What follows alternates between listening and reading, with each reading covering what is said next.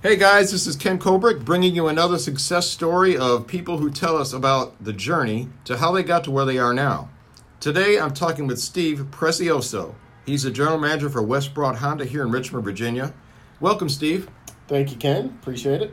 All right. Uh, and again, I'm honored by being in front of you right now, and, and a lot of people will get a lot of value out of this. And I just want to I want to say, Steve, tell us, please, how you got started in the car business and how you became the general manager, which is the top of the ladder in this industry. Uh, my journey started uh, fourteen years ago. I worked in bike shops. I was big into uh, mountain biking, and I sold bikes at a local bike store. And um, a buddy of mine, uh, one of my best friends, worked here and uh, convinced me to come over here and uh, sell cars instead of bikes, because he said I could make more money doing it.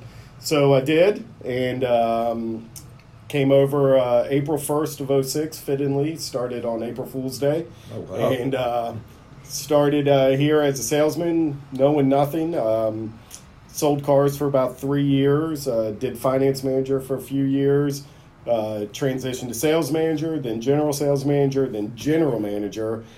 All of those transitions happen really because of uh, good timing and a little bit of luck. Uh, I came in at a time when the business was really changing. So you had the old school car sales that were, um, you know, based on just foot traffic and like cold calling. And we were in the uh, middle of that, really transitioning to you sitting at home and shopping for a car and us sending, and just really could not embrace that. They were stuck on... I was going to ask you, that yeah. transition, that's difficult for some people. It was very difficult. And these guys have been guys that have been salespeople and managers since the eighties.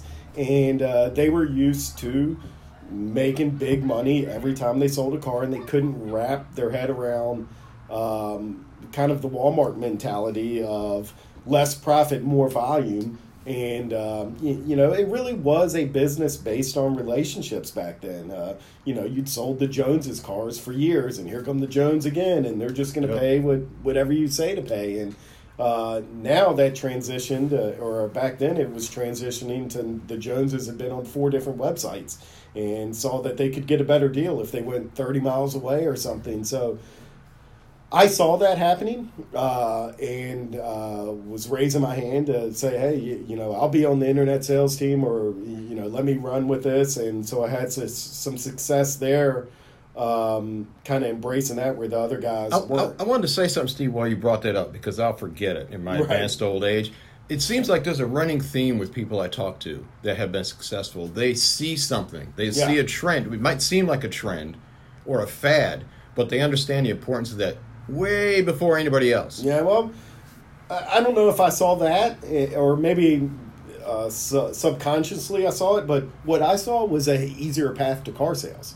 These guys are sitting there waiting around all day on the hopes that someone's going to come in and want to look at a car and possibly buy one. Well, there was another path where every single day you had ten, fifteen, twenty uh, people emailing in saying, hey, I'm interested. I want to buy a car. Right, right. And it just seemed a, a lot easier, you know, yeah. like what, what am I going to do? Just sit around and wait for someone to come in here?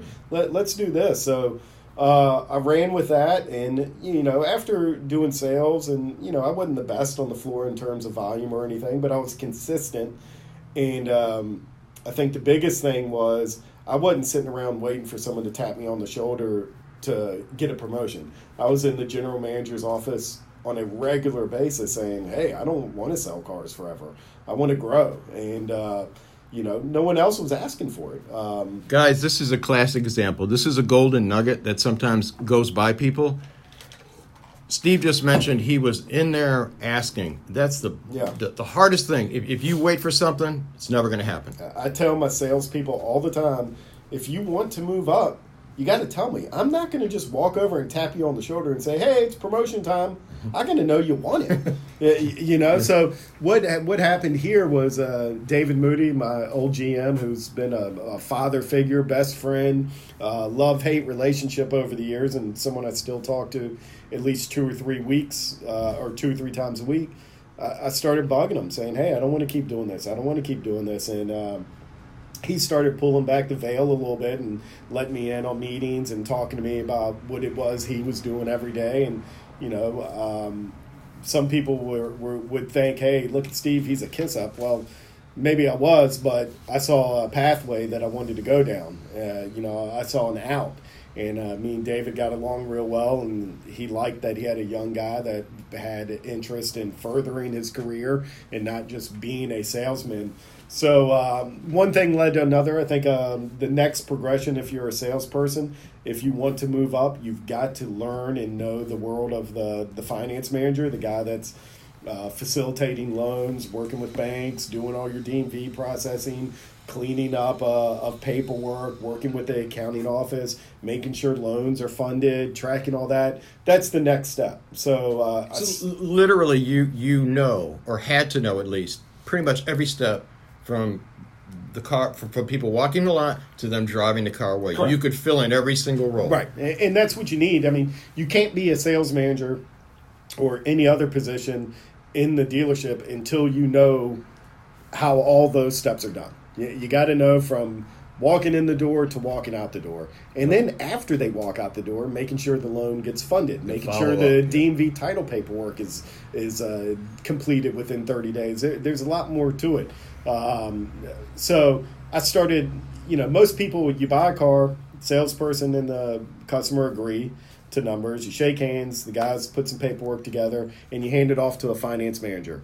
Well, most salespeople walk away at that point and yep. just hang out with the customer or go check their Facebook status or, or right. whatever. Well, I started just staying in the finance office and saying, well, what are you doing? How are you doing that? That's Why are you doing cool. that?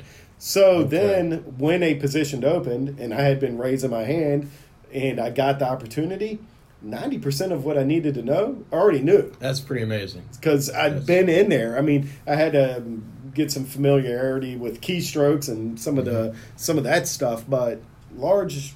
the process I knew. Uh, so um, that was my first opening to a, a promotion of some kind. Um, did that for about three years. And uh, if you're in the car business and you want to move up, you've got to know that business in and out. That's just that there's just no question about that. There's you no no question. And years ago, you would have sales managers that were good salespeople, and they made them sales managers uh, with skipping that finance manager position. And now those guys that are in dealerships that had that happen, they're anchors. They they can't uh, help with the process because they don't know it. Right. And it is a real stumbling block uh, mm. and a, a real slowdown. Your sales manager out front should be able to submit deals, should be able to do D M V, should be able mm-hmm. to structure a deal based on someone's credit. They should know how to do everything. And without being a finance manager, it's hard to do that. So anyway, I got that opportunity, ran with it. Um, was, again, not the best, but it was consistent, ran a clean office, didn't give anyone headaches. Um, at that same time, we were uh, starting a, a new internet department, so I kind of raised my hand and said, hey, I'll run that too. Um, so I did that. Got some guys working. Uh, I think the biggest thing at that point, um, from being a finance manager and then starting to run an internet team, there was no one in the store. When a vendor comes in to sell you something at the dealership, no one wants to talk to them. A car dealership is a uh, um, is the alligator that, um, and all the little birds on that gator are the different vendors. There are so okay. many companies that exist off of a car dealership. Oh, yeah. We support so many different industries, so many different companies that all just want a piece of us. And, and so when vendors come in, no one wants to talk to them. Well, You, you know, I started thinking, well, maybe these guys actually have something that's worth hearing about, you know? So I volunteered to sit and hear pitches. And uh, after hearing some pitches, there was some good stuff. So we we ended up changing um, some of the companies we use, like uh, for our C R M, uh, our customer retention uh, management tool. Uh, every dealership has one. It's your digital Rolodex. It's how you keep track of all your customers. Uh, We changed that based off of, of a pitch uh, I listened to, and that's the one that we still use in the entire Page Auto Group. That's pretty nice. Um, so, and you start listening to different things and different ideas, and some of the stuff the guys come in and pitch, it might not be something you want, but it might put a little spark saying, hey, well, there's mm-hmm. something we hadn't thought about. Um, so because of that, uh, and then because of uh, some sales managers that kind of um, had come to the end of their career, Um, I got an opening to leave the finance office and go into sales management after about three years. Um, and then that's kind of where I, I really found my groove, working with the salespeople, um, working behind the scenes uh, on the things like software, on advertising, on uh, getting involved with different events around town, stuff that we had never done. Some people would call that luck, but right. it's it's not. Yeah. It's not luck. It, it's... Well, luck, all luck is to me is preparation met opportunity. Yeah. You yeah, were yeah, ready well, for that already, and then the door opened, and you walked through, ready to go. The the only lucky part, uh, I guess, looking back, is the timing. I came in at a very good time um, because of uh, what was going on in the car industry as a whole. So, um, and then uh, well, sales management, uh, you, you know, I still think of myself as a sales manager. That That's what I love to do is being out in the showroom, uh, shaking hands, uh, working with the salespeople, working with different uh, community events, working with different charitable organizations in Richmond. Uh, doing all that kind of stuff is uh, is a lot more fun than the daily grind, you know. Doing something where you raise a bunch of money uh, for an organization, uh, using the um, the weight of the dealership, um, you, you know, to be able to be involved in that kind of stuff is fun. And that's stuff that wasn't happening. Uh, you, you know, it, there was some charitable stuff going on behind the scenes, but not stuff that we were really involved in. And uh, so, you know, I, I think uh, the guys seeing my interest in doing that and seeing them, them seeing me wanting to represent the store the right way, uh, opened the door to the general manager position when David Moody uh, decided to retire. And you know, that was a, a thing where for five years he was retiring the next year. I know. You know, so uh, I would I was ready. He, and to David's uh, credit, um, when I started as a, I think even as a finance manager, he started bringing me to every meeting. Uh, whether it was uh, an, our advertising guy coming in, he'd have me involved in that meeting. We used to have a twenty group meeting where it was. Um, Our, our owner, Larry Page, and all the other G Ms, our controller, going over numbers each month. He started bringing me to those meetings. Uh, anytime there was a zone or district meet, meeting for Honda, he, they would send me instead of David going, and um, that made all the difference. So from early on, a lot of guys don't want to go to a meeting. They don't want to have to drive up to Maryland. They don't want to have to sit in a boring meeting, but at that point, I was a, a dry sponge, just wanting to oh, yeah. take in as much as I could. You got to do the stuff you don't want to do. Yeah, yeah, exactly. And for me, that stuff was fun. It, mm-hmm. it was, you know, uh, networking to a certain extent, getting your name out there, and who's this young kid in a, a room of sixty-year-old men, you, you know. And at that point, I wasn't a young kid, but I was in my thirties. Um, half the age. Half the age of, you know, you're in a room with a bunch of people that own Honda stores. And um, they were sending me to these meetings, and, uh, you know, to their credit, they trusted me to go and represent the company, and um, I was eager to do it, you know. So I, I, w- I would just say for anyone out there, don't turn down any opportunity. If you want to if you want to move up and you want to grow, you got to show that you want to do the grunt work as well as the, uh, the fun, uh, easy work, you know. Um, and, and to this day, I mean, I'm the first guy to walk around the parking lot and pick up trash, and, mm-hmm. you, you know, that kind of stuff. You just, you got to be able to do it all and not complain about it.